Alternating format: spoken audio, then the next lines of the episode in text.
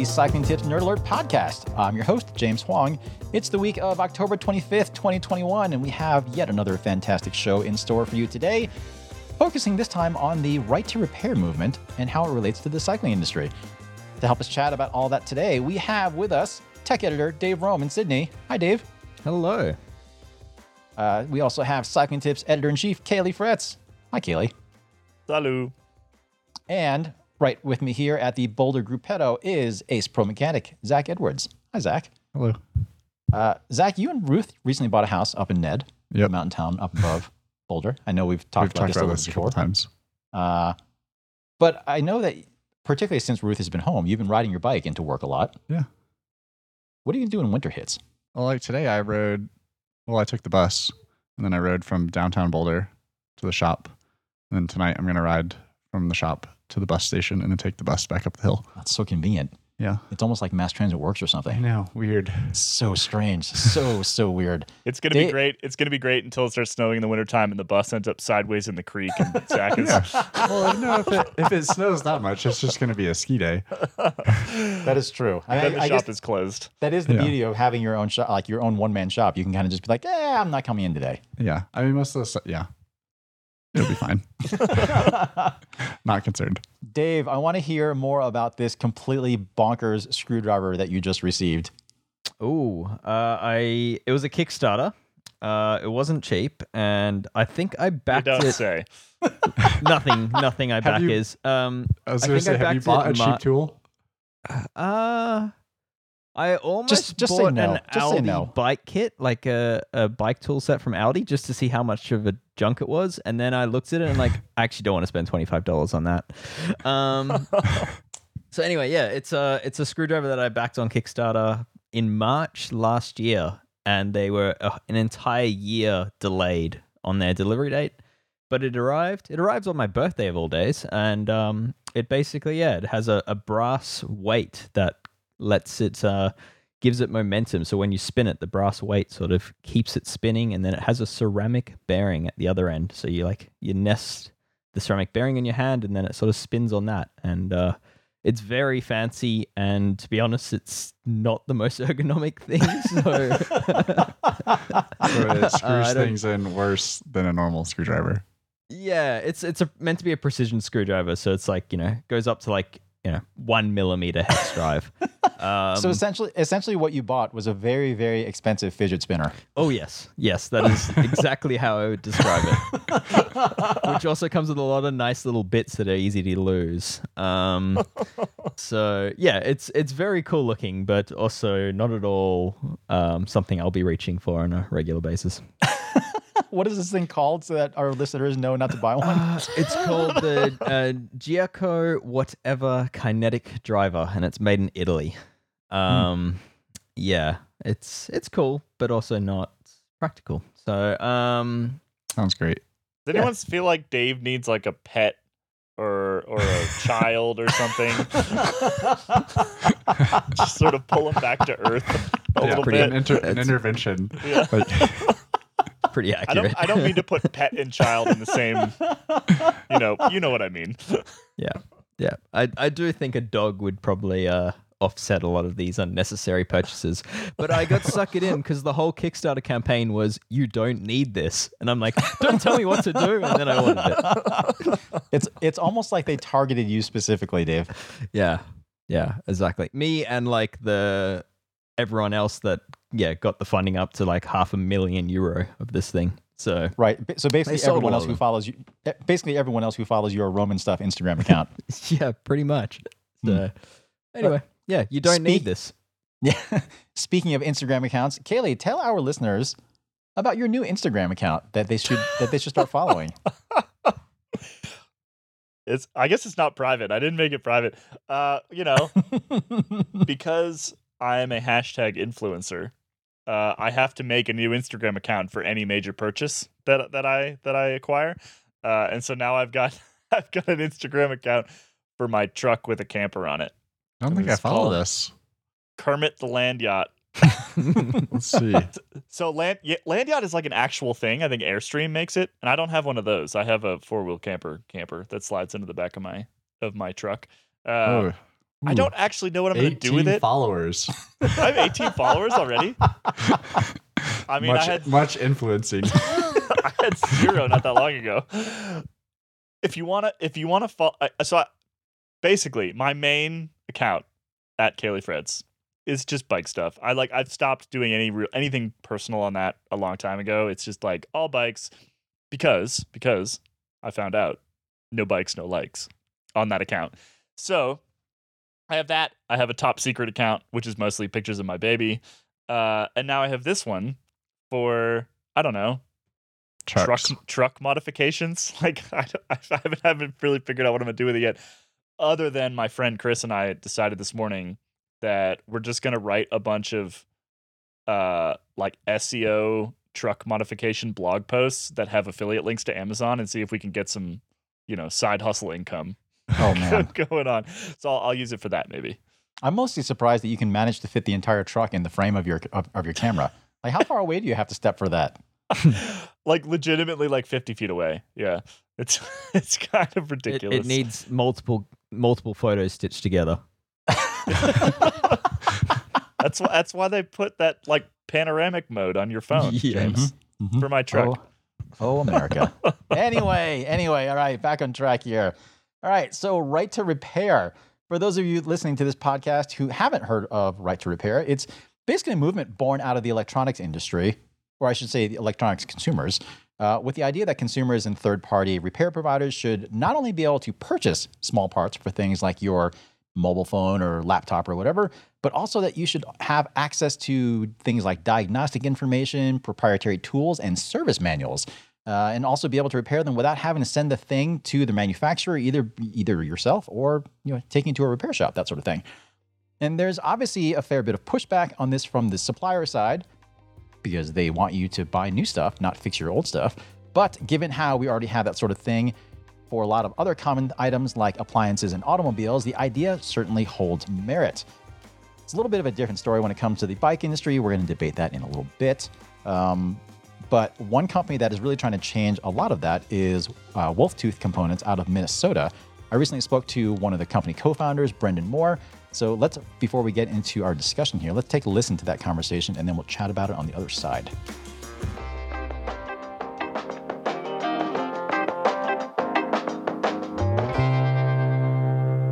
As you can imagine, I get an awful lot of press releases in my inbox.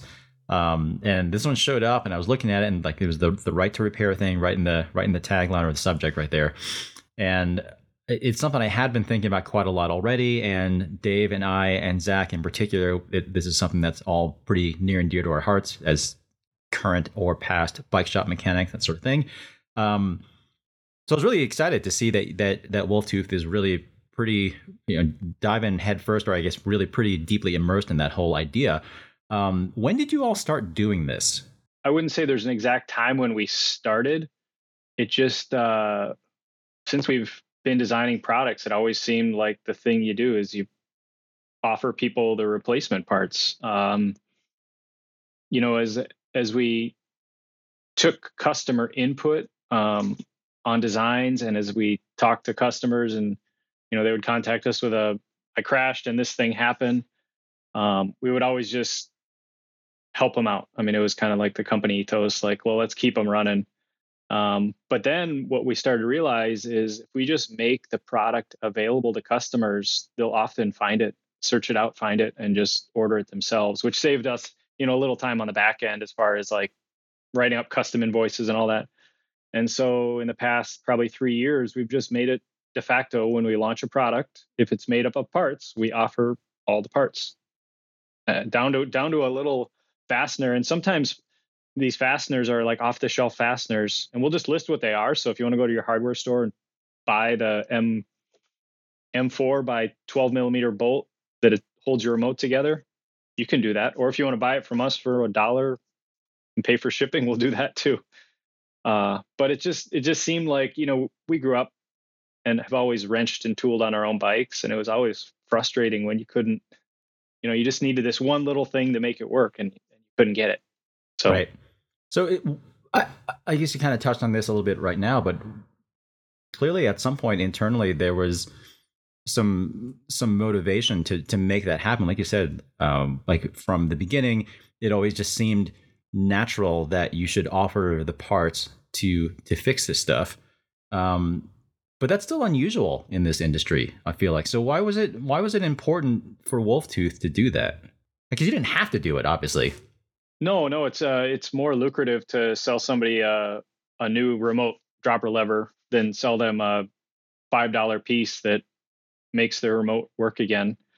But uh, you know, it's it was more about the customer experience and our personal experiences, uh, like some of the ones you and I had talked about uh, previous to this, like just having that that thing, that one part to get your bike back running rather than have to throw something in the garbage.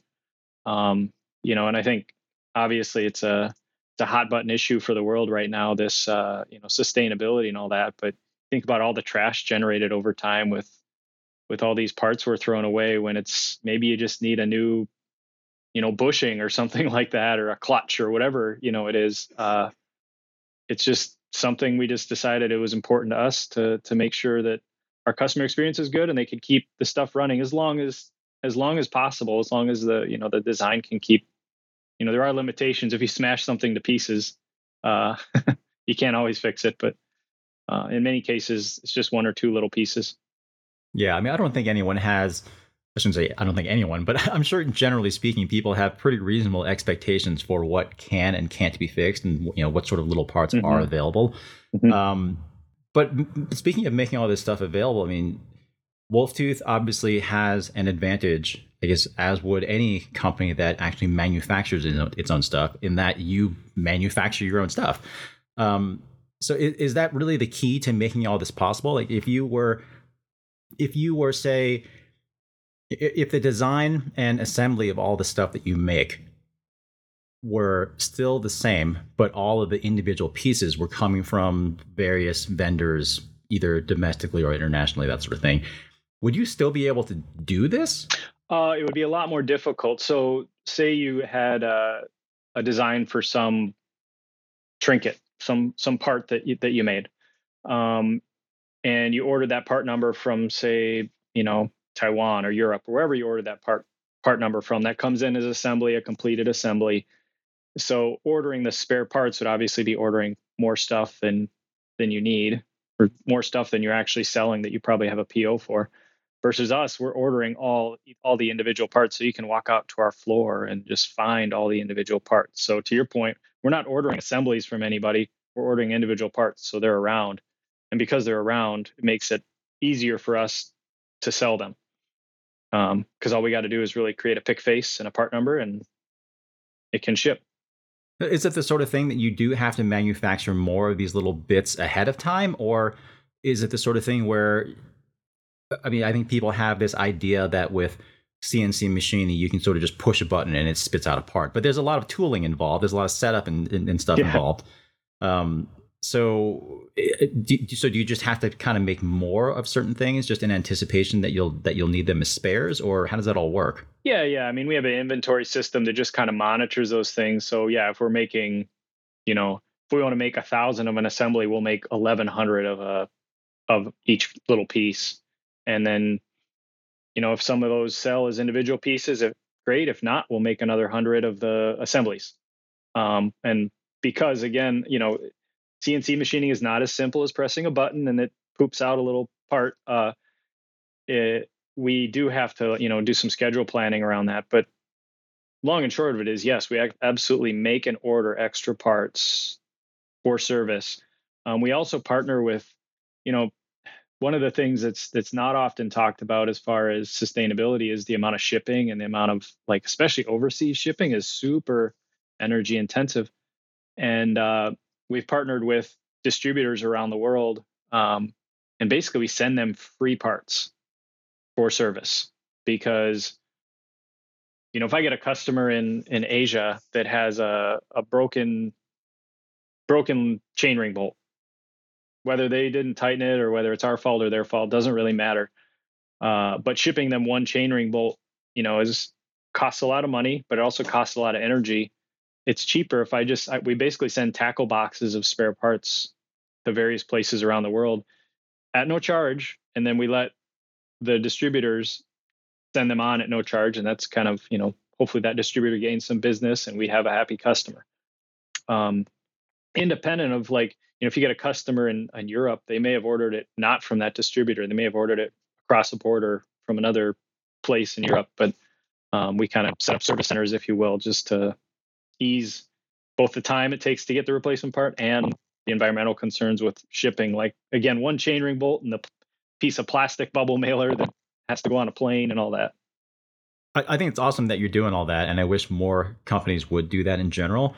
Um, I do think that for sure that does garner a lot of customer loyalty. I mean, people, regardless, of course, people want a deal. They want to spend less on stuff, whatever. But I feel like more than anything, people mostly just kind of want to feel like they're taken care of. Um, that they they're kind of considered more than just kind of the initial take my money sort of thing. Um, so that's always really good to hear. Uh, yeah, uh, but so, like, so one interesting thing is you can. I think we've all been there when like your car breaks or whatever thing you have, your dishwasher breaks or whatever, and you're kind of like furious in the moment, right? You're like, oh, this thing broke, and I, darn it, I don't have time to fix this. I just don't want to deal with it. And you can, you know, usually the the customer, not usually, often the customers will come in, you know, kind of a little upset because the thing broke, and whether it's their fault or not, they might be upset at themselves, they might be upset at us, but you'd be amazed how quickly the conversation turns from being frustrated or upset to being like, "Oh, great, thanks." We, you know, just like you said, and uh, it's not it's not that much effort. You know, again, when you're set up with a business model like ours, to just do that. Right, because the expectation these days is that things are disposable and that when something breaks, you kind of just have to throw it away and get a new one. And more often than not, this thing that's broken is probably quite expensive. That's exactly right. Um, when you are designing all these parts, do you take into account um, the ability to to repair these items, or is it sort of inherent to just the style of manufacturing that you do with all that with, with so much CNC machining? Uh, no, we definitely take that into account. Um, we're always looking at even like I said when we earlier when we do product launches, we look at what replacement parts we should offer. I mean, sometimes in some cases it's like everything. Like you can literally build the thing off the replacement parts page. It won't be as cheap, but you can build the whole assembly. Um, but yeah, we're constantly looking at that. We're also, you know, looking at uh, breakage points, for example. So, um, in an event of a crash, sometimes things break. Uh, I think we can all accept that. Most of us can accept that. Maybe not everybody. Uh, but but when something breaks, can you make that thing that breaks easily replaceable? Rather than have it some internal part or some part that's you know uh, somehow fastened in a way that a, that a normal uh, home mechanic can't fix. So we're always looking at that as well as if this thing breaks, how is it going to break? How can we make that a replaceable part um, in a reasonable way for a customer? Are there instances where, when you've designed a part, that you have identified that you could have made it lighter, stiffer, whatever, by making it less serviceable? Like, are there yeah, other yeah. ways? Because it's more parts, James. Like, so for example, right. we, you know, the the remotes uh, have this breakaway axle, which has been, you know, some people get pretty frustrated when it breaks away. Uh, it's a five dollar replacement part, um, and so you know there, there was some, there has been frustration over time from various outlets or people that well, my other dropper lever doesn't break. And it's like, well, you did crash and you did hit it, and there's this five dollar part. Sometimes, if the customer's really upset, we'll send it for free. Uh, there's this five dollar part that fixes your remote versus like if you would have done that to another part, uh, remote, whatever, uh, it's possible that thing would be toast. You'd be throwing the whole thing away. And so there's this fine line though, like you know the sometimes you'll hear well i've i've i've hit my other one 50 times and it's never blown apart and this one blew apart on the first crash. It's like yeah so you're balancing that like design robustness sometimes with the ability to replace repair. Um, and then also to your point um, regarding cost it's way cheaper to make things out of fewer parts almost always. Uh, and when you make things repairable um, sometimes they need to be made about out of more parts you know something that can be machined as one or one piece might need to be two or three pieces uh, or something like that. So uh, definitely it's you can't just you don't stumble in the into the ability to repair stuff.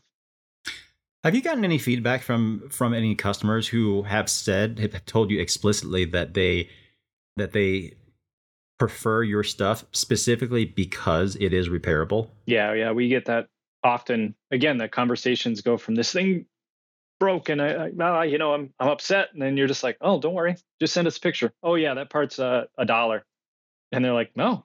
Or well, again, a lot of times they'll be like, hey, that bolt is just an off the shelf bolt. Just go to your local hardware store and buy. They're in the little containers. They can be thirty cents. Just buy it. Whatever will make the customer happiest and get them back riding the fastest. I mean, it almost seems like it, Wolf Tooth is sort of playing a part in sort of just, kind of just like building up this idea that things should be repairable, that things should not be disposable, that like all these things are possible. Because I, I do think that for so many items now, it has just become so difficult to repair things or to find small parts that people are just conditioned to just throwing things away. Have have have you run into any instances where you've heard from a customer said like you know this thing broke they bought a new one they threw the old one away. Like did they find out later that it was repairable? And they were kind of like oh oops. Well i guess i know better next time.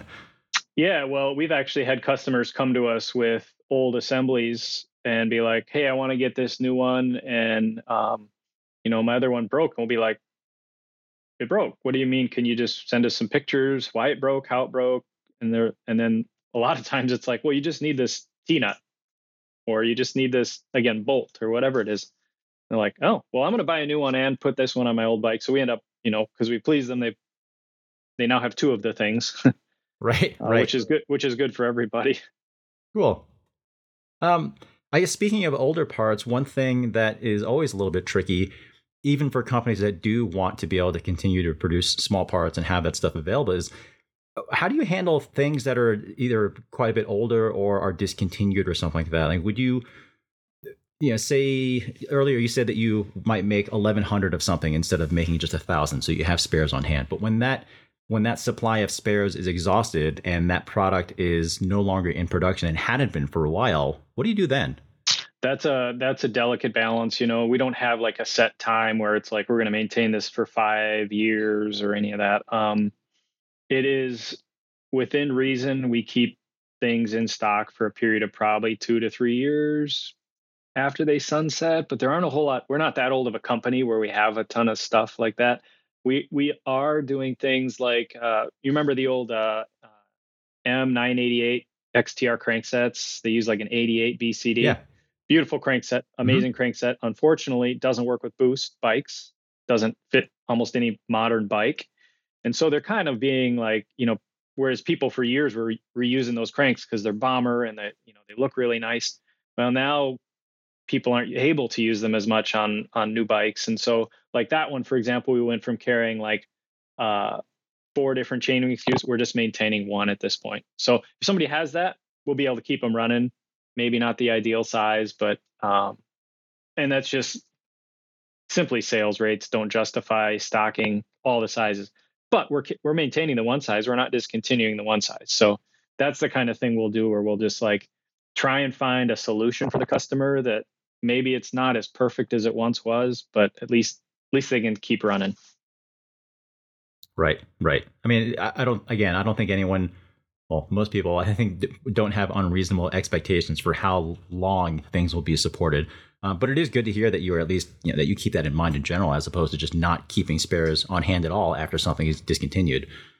What do you think it would take to kind of have this sort of mentality incorporated into more companies, especially bigger ones? Because again, with with a company of your size, comparatively speaking, you're tiny compared to Shimano or SRAM or whoever.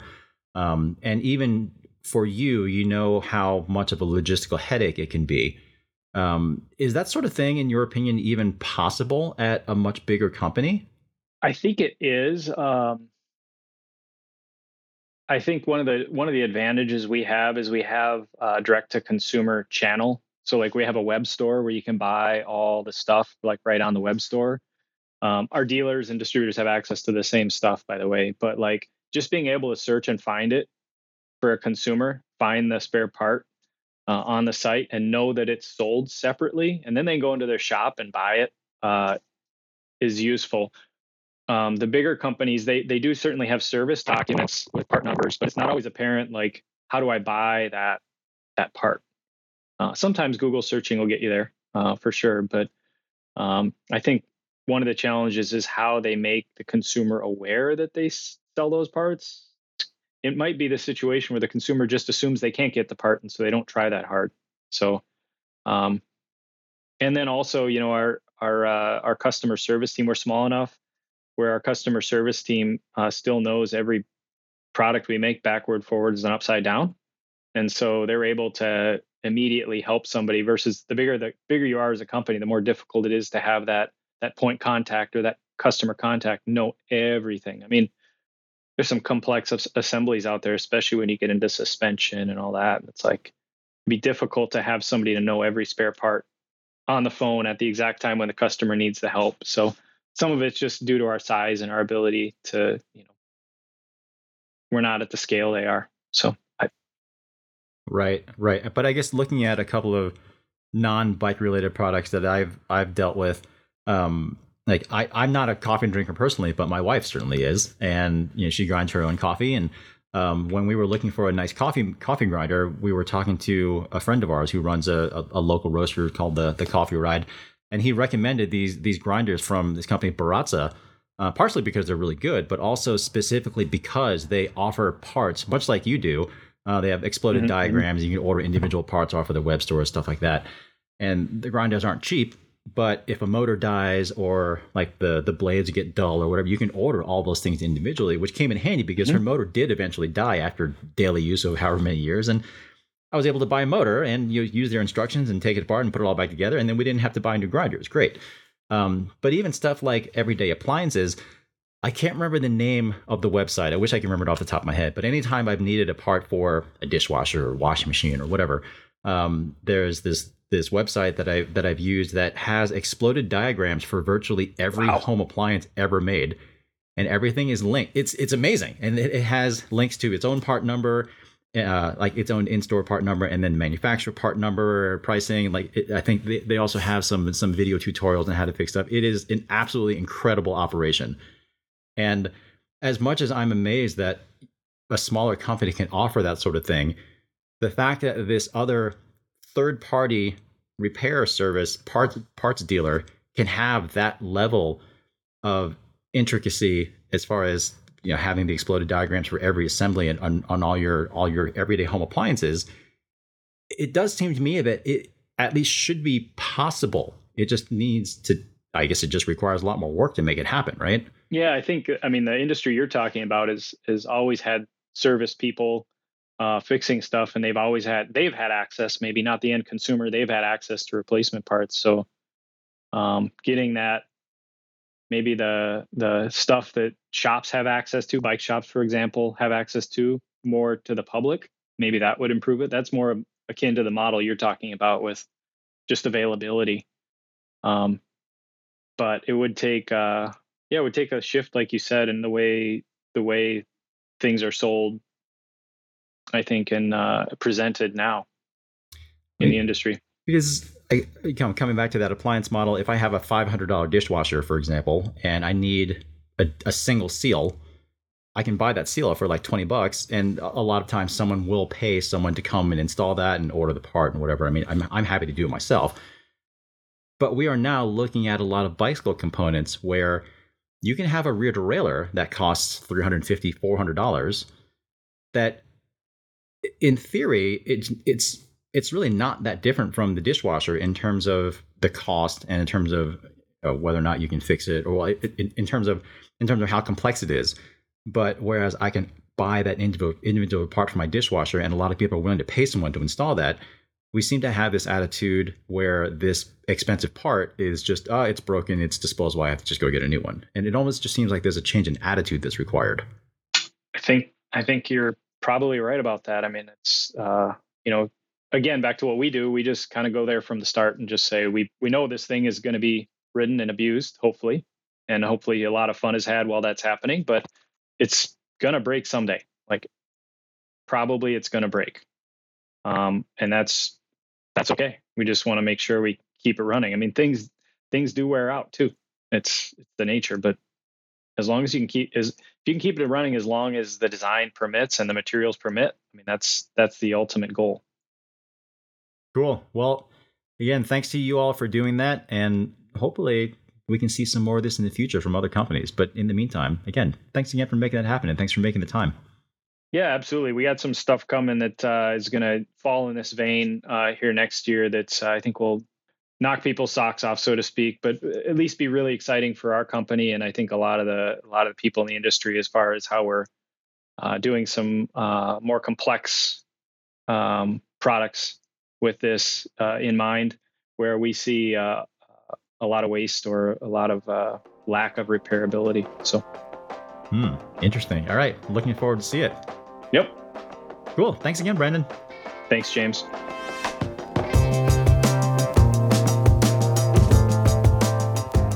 Zach, I want to start with you first on this because while the rest of us have worked in shops as shop mechanics, you're the only one who is actually still getting paid to work on bikes. That is correct. how often do you have to throw something away or how often are you are you kind of stuck because there is a small part that you need that is just not made available to you. I mean, lately, as in the last, what, 18 months or something, probably a lot more trying to fix things because parts are actually available. Um, but I mean, I don't know. Like I'm trying to think. Zach is looking around at the shop right now. I'm right trying now. to think like what it is a common thing. Like shifter parts. Like shi- well, yeah, shifters you can't no one makes shifters that are rebuildable. Kevin So- YOLO. Well, yeah, not even anymore though. You have to buy a whole new lever body, and then you just move the brake lever blade over. Yeah, since ten, since I think ten speed was the last repairable. Yeah, I mean, otherwise repairable stuff. It's like you get new pulleys, or I don't even know. And things are repairable to a point. To a point, yeah, usually. But like, yeah, if you like one of the main parallelogram links in a derailleur breaks, like you have to get a new derailleur. I guess. Usually, repair stuff I would say is less drivetrain, more like hubs and stuff like that, where it's things are serviceable and you can pull them apart easily. Um, but like shifters and derailleurs and stuff, where they're little tiny springs wound up and things are riveted together, less so. But if they were not riveted together, if you could take them apart and if you could get individual parts, would you and would people pay for them? Because one of the things that uh, at the tail end of this interview that I did with Brendan, I was talking about this appliance parts uh, uh, retailer website thing. And I couldn't remember the name of it at the time, but after we finished recording, I remembered it's called partselect.com. Um, and it's it's a service that I've used a bunch of times. And they have seemingly, well, they have exploded diagrams and individual part lists for what seems to be every single appliance ever made. Um, so I've used it to buy a whole bunch of replacement parts for like washers and dryers and dishwashers and stuff like that. And a lot of these appliances aren't necessarily crazy expensive. I mean, I was buying parts for like an old Maytag dryer that, I mean, probably only cost like three or four hundred bucks back in the day. But uh, one of the reasons why I was thinking about this a lot is because I recently had issues with two rear derailleurs. Uh, one of them has a pulley cage clutch that's not serviceable, that's just worn out. Um, can't do anything about that. And that part's it's, it's not serviceable and they don't make the part available for it anyway. And then the other one, I, I cracked a piece of it on a rock, uh, but the rest of the derailleur is completely fine. But I also can't get that part either. And both of those derailleurs are quite expensive.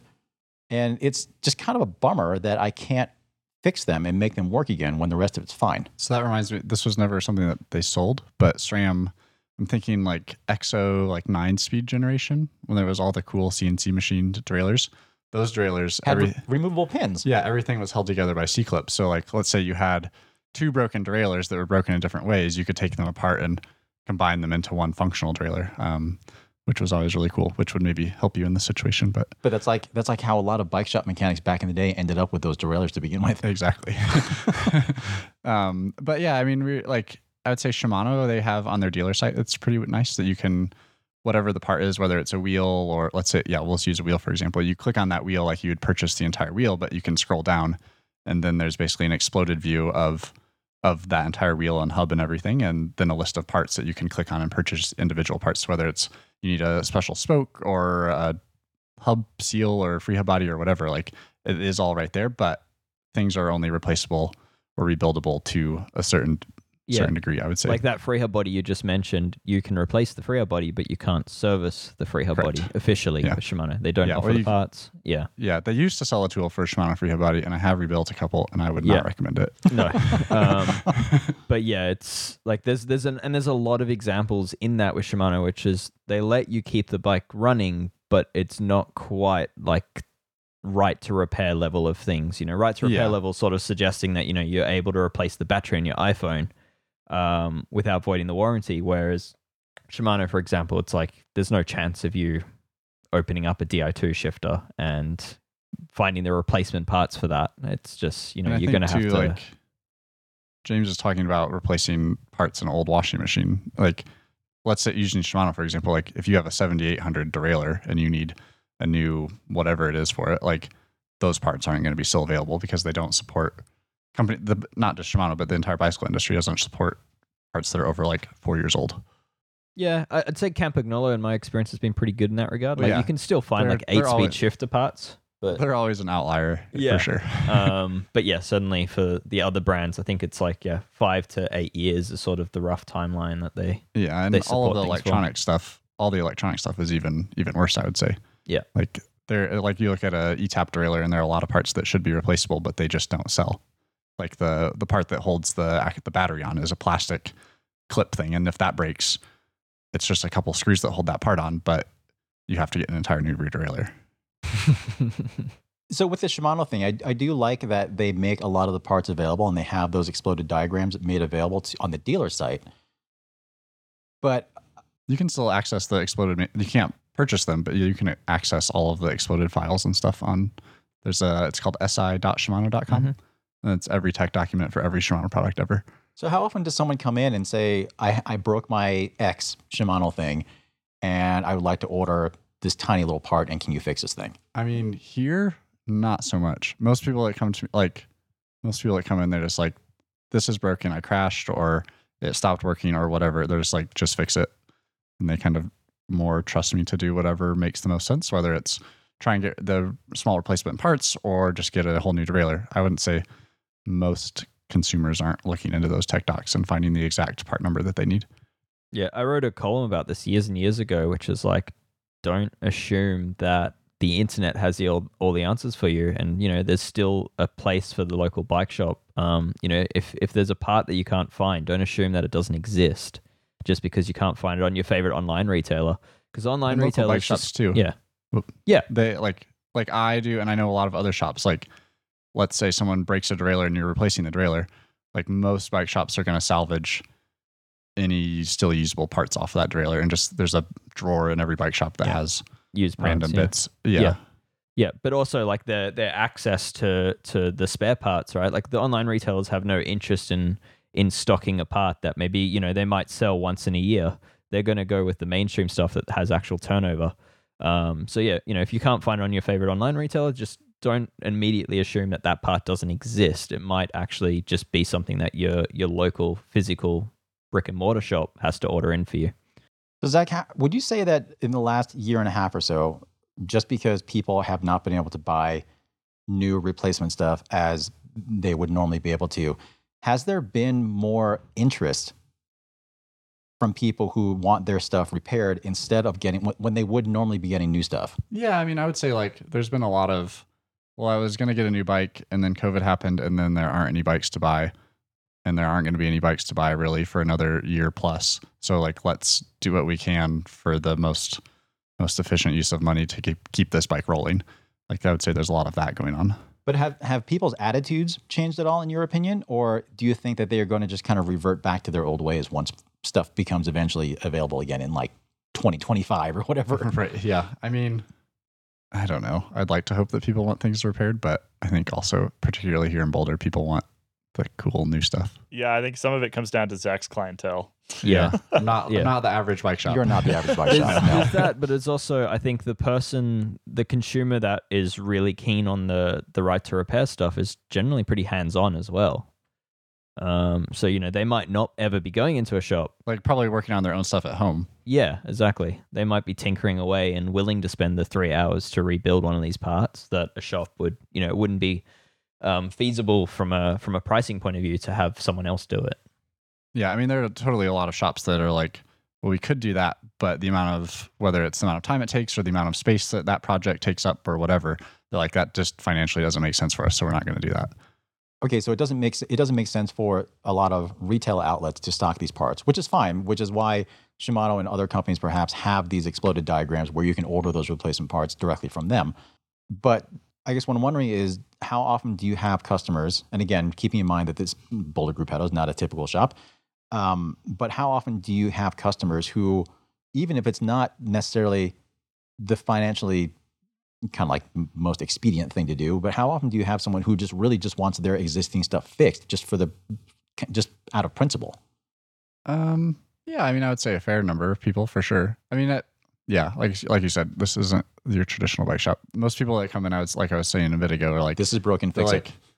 do do what makes sense, and then that's up to me whether I'm like, okay, it makes sense to try and repair this or straighten it out or bend like or just replace it. Like most people that come in here aren't necessarily coming in being like, this is broken or it's something's worn out. I want you to rebuild it. They're just it needs fixed. Do what you think makes sense. Not working, So- make it work. yeah, totally. Yeah. In my experience, there absolutely are customers out there that like refuse for things to end up in in rubbish. Like that, you know, they're willing to spend the money to keep something, you know, to keep a product running, even when it doesn't make financial sense to do so.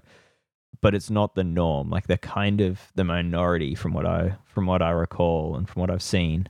Um, Yeah, and I I, mean, love I that kind of customer. I, I I love that that idea that you know it's like why should I throw away this bike when I can you know give it a new life and yes, I could buy a new one, but I'm thinking back to like when I worked in more normal shops. Like there are definitely customers that are like, whether it's a older bike that they're sentimental about, or they don't necessarily want to put a bunch of money into it, or whatever. That that's very much like, this is how much money I want to put into it. So, and I don't want to buy new stuff. I want to make this work as best as we can make it work, even if it's not perfect. But like, let's fix it as as it is. But I wouldn't say that's necessarily people being like, I don't want to be replacing disposable parts. That's more of a usually a financial thing, I would say. So let's say Mikey, Mike Better, Yep. our social media editor, um, we've all known, at least amongst us, that he rode an original Shimano Dura-Ace Di2 group set Yep. into the ground, Yep. pretty much literally in many cases. Yes. Um, and I, I, I haven't talked to Shimano about this, but uh, do, are those parts still available? Like, if he wanted to No, keep that not running, could you even get any? No, definitely Because it's been what? I mean, 12 I years, remember 13 like years? No I'm more. trying- It's been like like- 15 actually.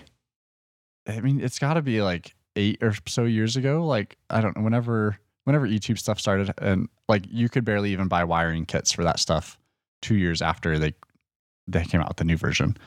Like, and if yeah, there's no way you could get that stuff running nowadays.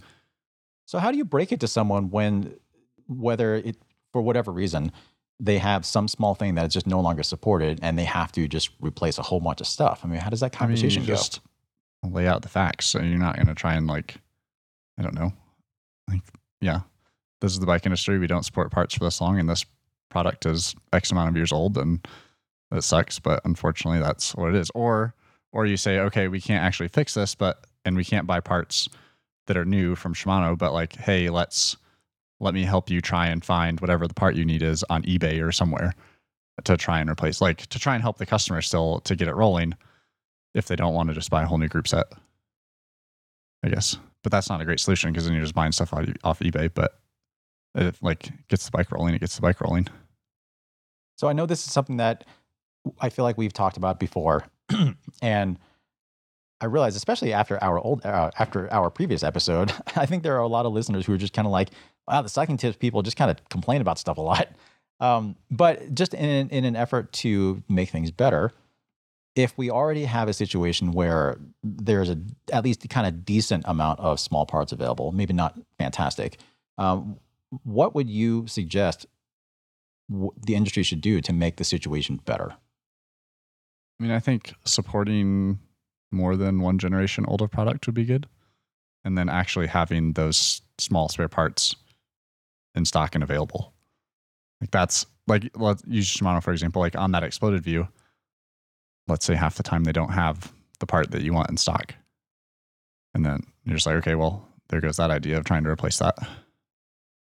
I, I also think that there's a lot of rooms like Shimano, uh, si.shimano is, is an extremely good example of a great resource. It's it's a very you know, there's a lot of information there and it's relatively easy to find. Um, you know, you, you can sort of narrow down by your category or by the group set you have or, or by the product number. There's a lot of ways to find what you're looking for. And I think uh, basically everyone else is doing it wrong. so, um, like, yeah, for example, like DT Swiss, for example, their their website actually used to have quite good navigation, but recently, like, if you it's try to really figure out, difficult to find stuff. yeah, if you try to figure out what like end cap you need for like a a 240 hub from 10 years ago, it's actually really difficult. And I actually used to do tech support for that company, and I still can't figure out how to like use their new Yeah. documents. They have like a big chart and it doesn't make any sense at all. Yeah. Yeah. So it's just like, yeah, there's there's some great examples and then there's some other examples who, you know, show that it's it's harder than it needs to be. And I think some of these companies could have, you know, better navigation and that would go a long, long way to making this uh an easier and um yeah, m- more common practice of repair. Or I would say too, or this is more less component manufacturer, but more more the bike manufacturer side of things. A lot of companies have a lot of really good tech docs, but they're only available to the actual dealer. Um, so I think it, yeah, Mavic or like even Specialized or Trek or whoever, like you want to find a product manual for like a speed concept, like or something. There's like it's really difficult to find if you're not a dealer. Yeah, Yeah, it sucks to have to try find a bootleg version of, of a yeah, yeah, right, exactly. You're having to find something that some someone's uploaded on the internet themselves rather than through like some companies are really like Cervelo is really good at this. You go, they have like a whole manual section, and you basically just like this is the generation of whatever P5 that I want, and it'll pull up the entire entire manual for the whole bike. Um, yeah, which that's something that I run into a lot, not being not being a a dealer to any bike company. So like yeah, whether it's trying to find a small part or just uh, instructions on how to do something, um, I can reach out. Like, I have enough contacts and I know people at other shops in town that usually it's not an issue, but it would just be nice if I could just pull up X company's website and they have a tech section that's actually has tech in it, not just like some marketing BS of tech stuff. So one thing I worry about with one of the things that we talked about in a previous episode is how a lot of companies are starting to starting to go more vertical in the sense that they are starting to do a lot more in terms of owning their own retail spaces. And this is probably a little ways off, but it does seem plausible that some of these companies will kind of just go more insular in, sort in, in the sense that they they're going to start keeping all of that information to themselves and limiting it to their own dealer network, right? Totally. But yeah, I mean, like at least here in Boulder, I would say like that's why I'm able to exist because there are shops that that like say the Trek store or the specialized dealer or whatever, and maybe to like a nice real cyclist, their service isn't up to par of what this customer wants. So that's why I'm able to do what I do, and like I'm yeah, it is how it is, but you know, it's just interesting. Hmm. Yeah, certainly. Like certainly with the Trek and, and specialized dealers, my experience is like what Zach was saying. The manuals are hidden, so like they've got exclusive access to how to service these bikes. Uh, You know, these bikes have like intricate cable routing and processes and stuff. But then the parts you can't order unless you're a dealer. So if you need like a, a headset ring for your Tarmac SL7, you need to be a specialized dealer to get your hands on it. You can't buy it online. You have to be a physical dealer of specialized.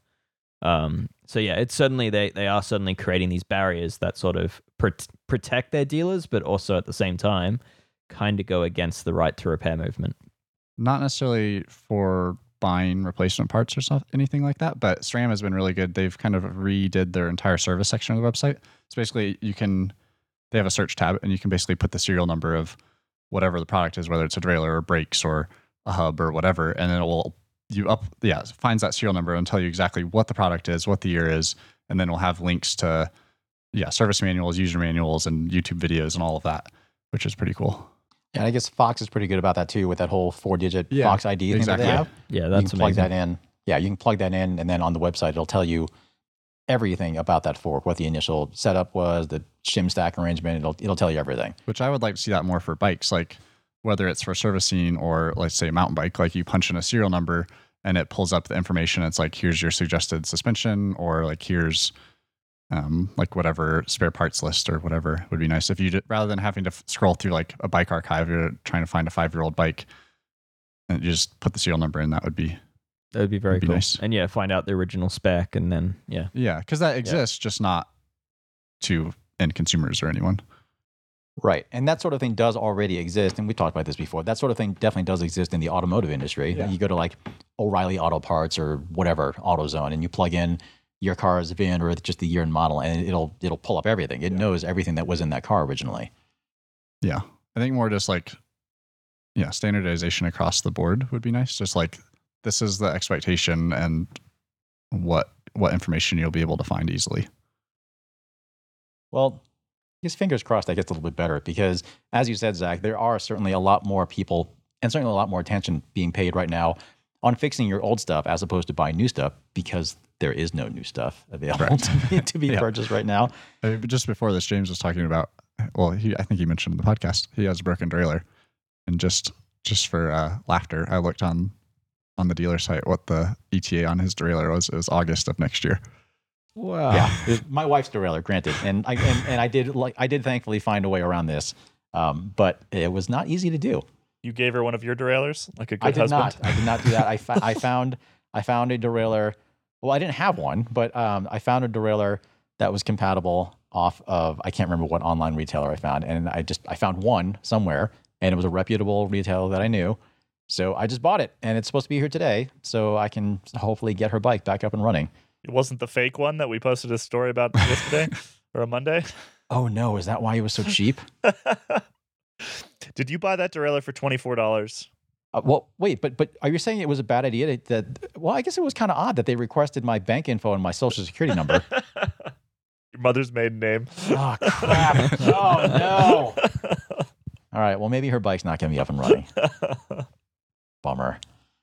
Anyway, all right. I feel like I, I feel like I don't have a lot of, a lot to add to this discussion. I've been sitting over here quietly. I don't know. I like I don't.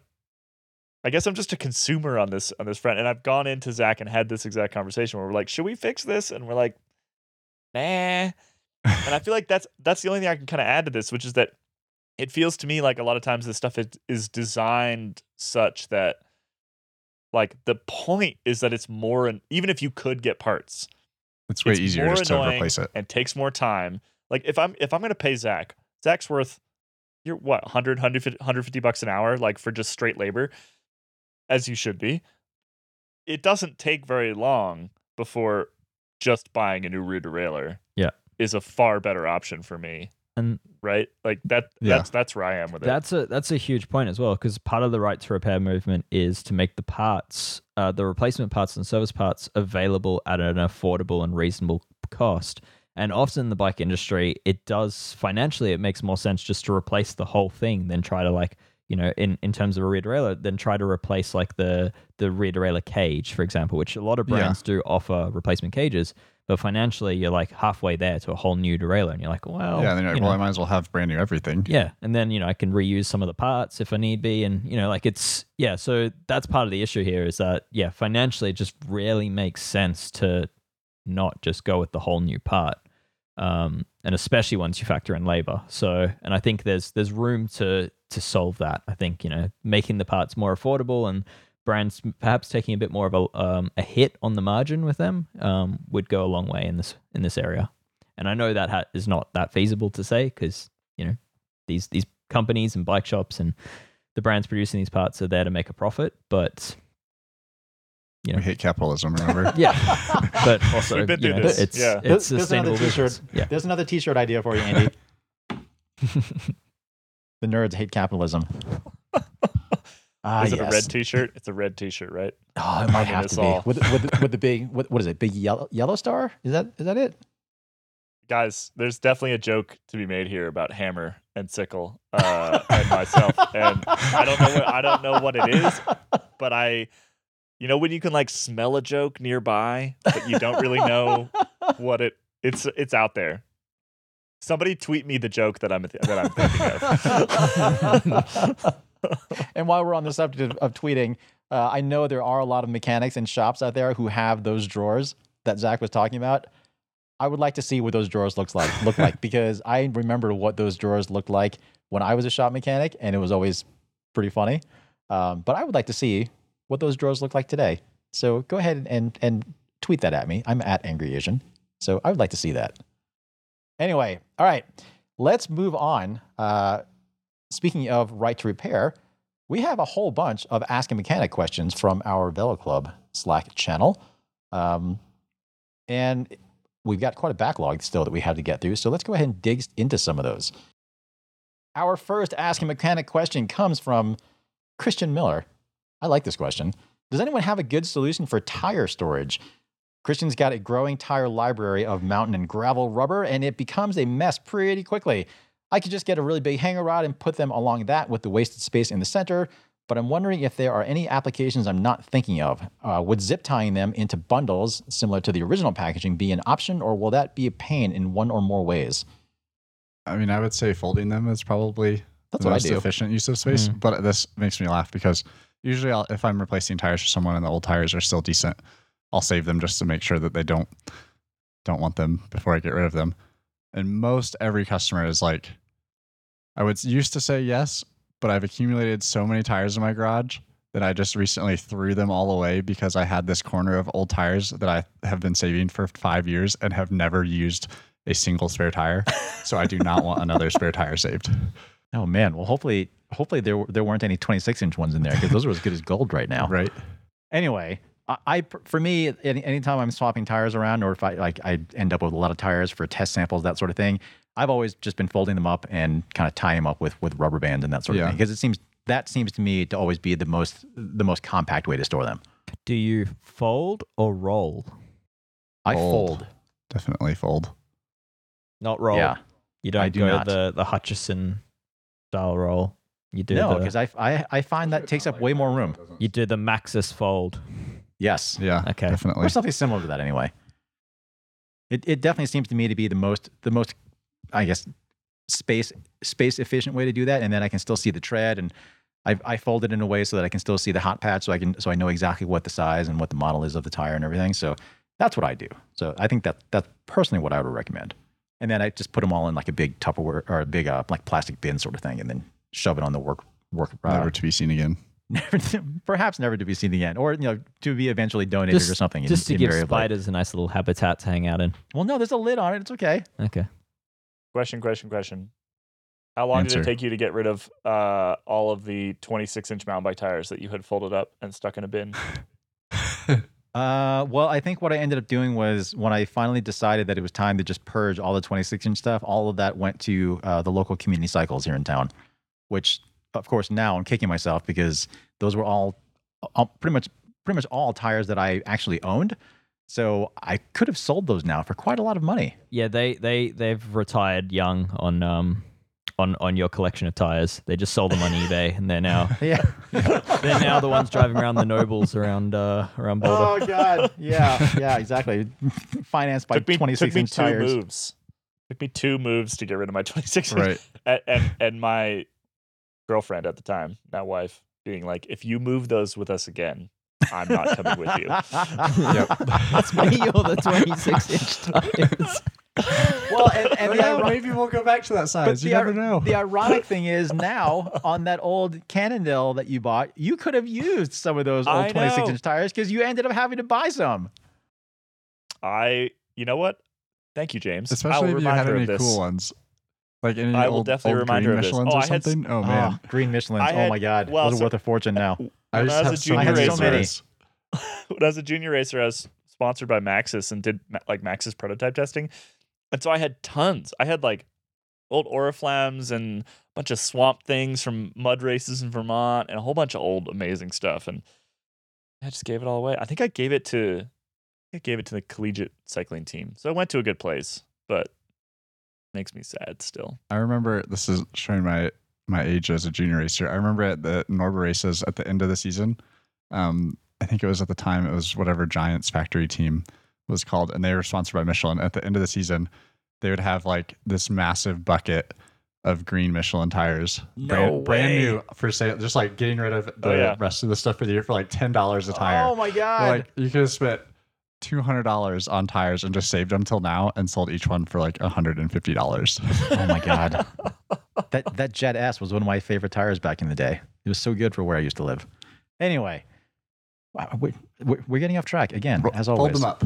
Fold them up. Yes, fold, Fold them them up. Wrap them up with, rub- with rubber bands. Done. Uh, next question. Speaking of tires, this one comes from Velo Club member Mike. Well, Mike, I don't know if it's getting by or getting B. I'm going to guess Mike getting B. Um, Just getting by over here. yeah. Mike would know what our feeling is on minimum tire clearance between tires and chainstays, or I guess probably frame and fork as well, or uh, or I guess fork legs and seat stays as well. I would say.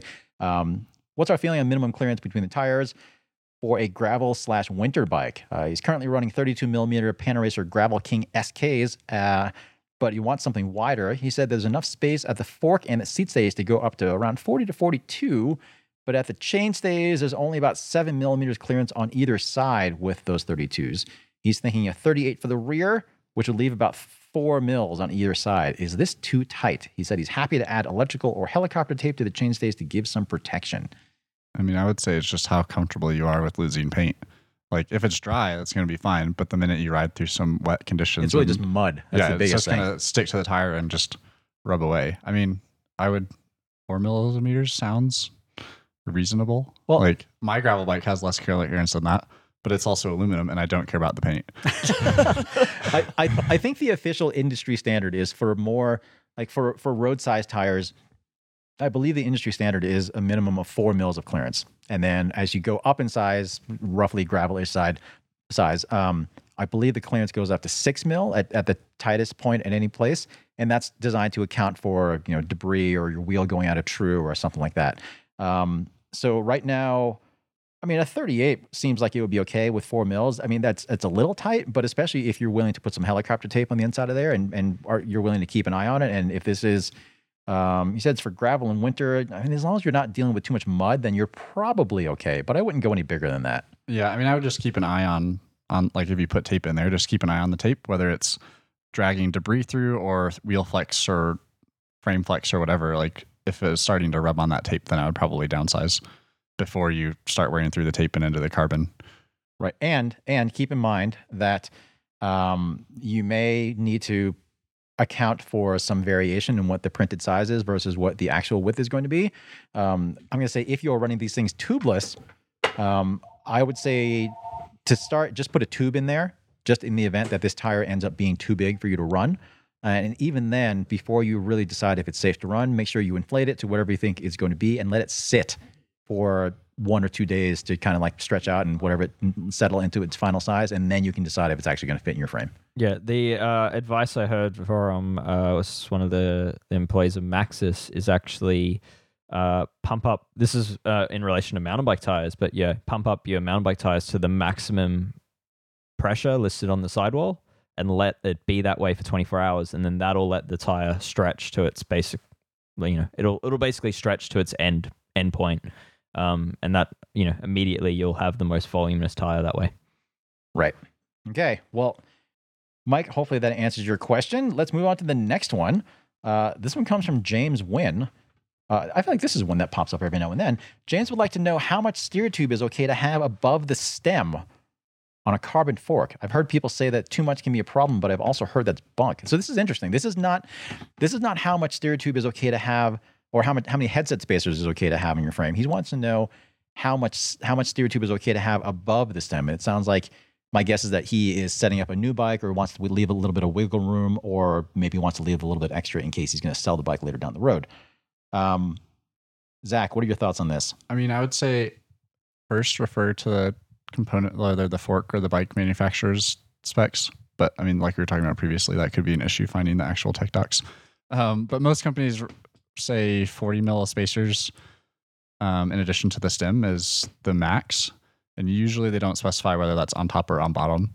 Um, so I'd say if it's a new bike and you're just kind of playing around with position, then I would say go for it with having all the spacers on top if you're trying to slam it or whatever. The only downside with that is the compression plug um basically where it supports the steer is above above the stem at that point and not really supporting the, the clamping forces from the stem Right, because I feel like I- can't remember if we've. I think we've talked a fair bit about compression plugs before, but uh, unfortunately, a lot of compression plugs that are out on the market right now are bad. They're just not very good at all. They're not they're not very they don't support a lot of the steer tube.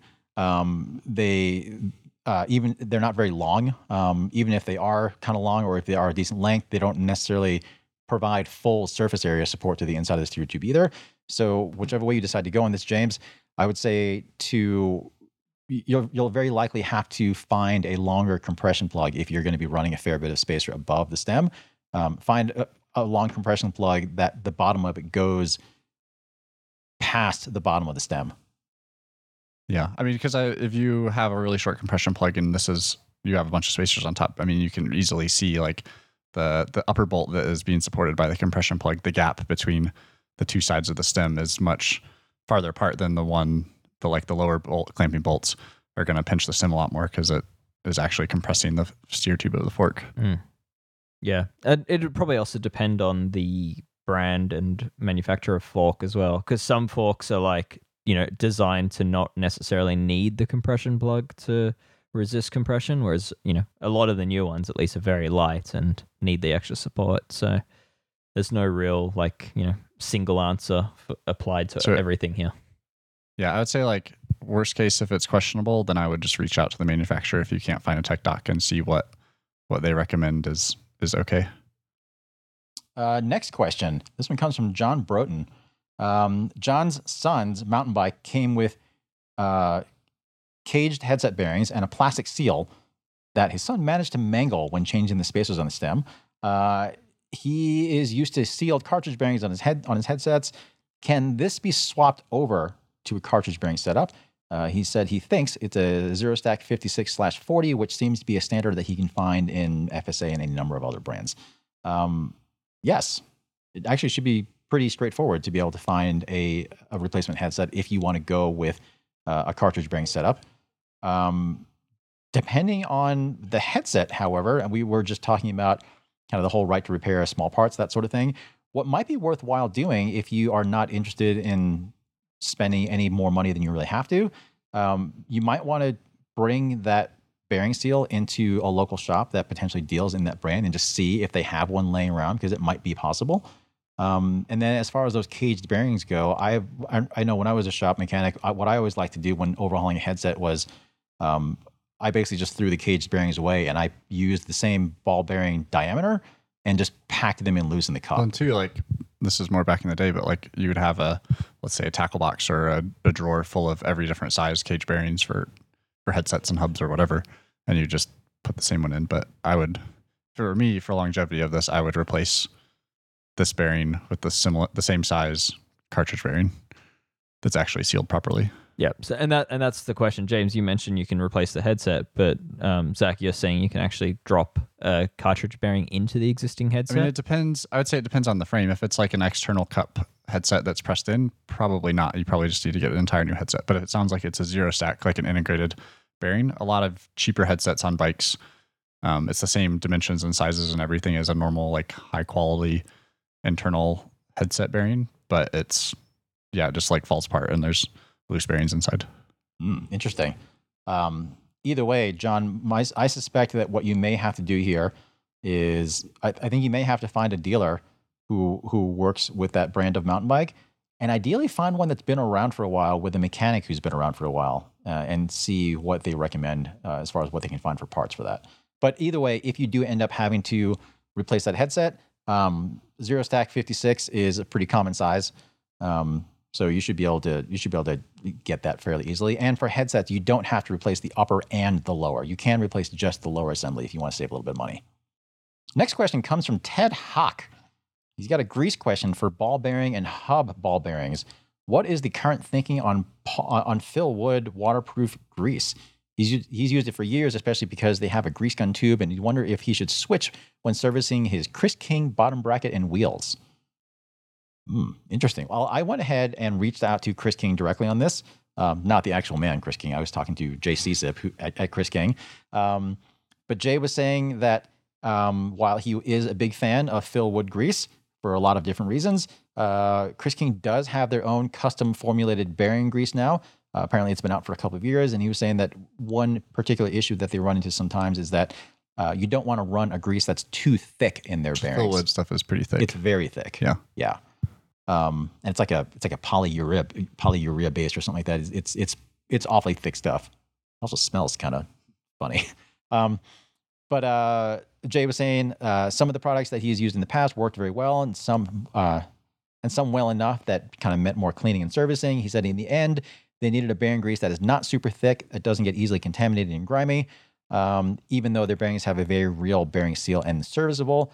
Uh, apparently, this bearing the grease that they have, uh, it's got it, it has a tungsten disulfide nano nanoparticle uh, addition to it. Uh, coats parts tends to linger even after the grease has worn away or is slightly contaminated. He said that it still means that it should be serviced and greased uh, periodically.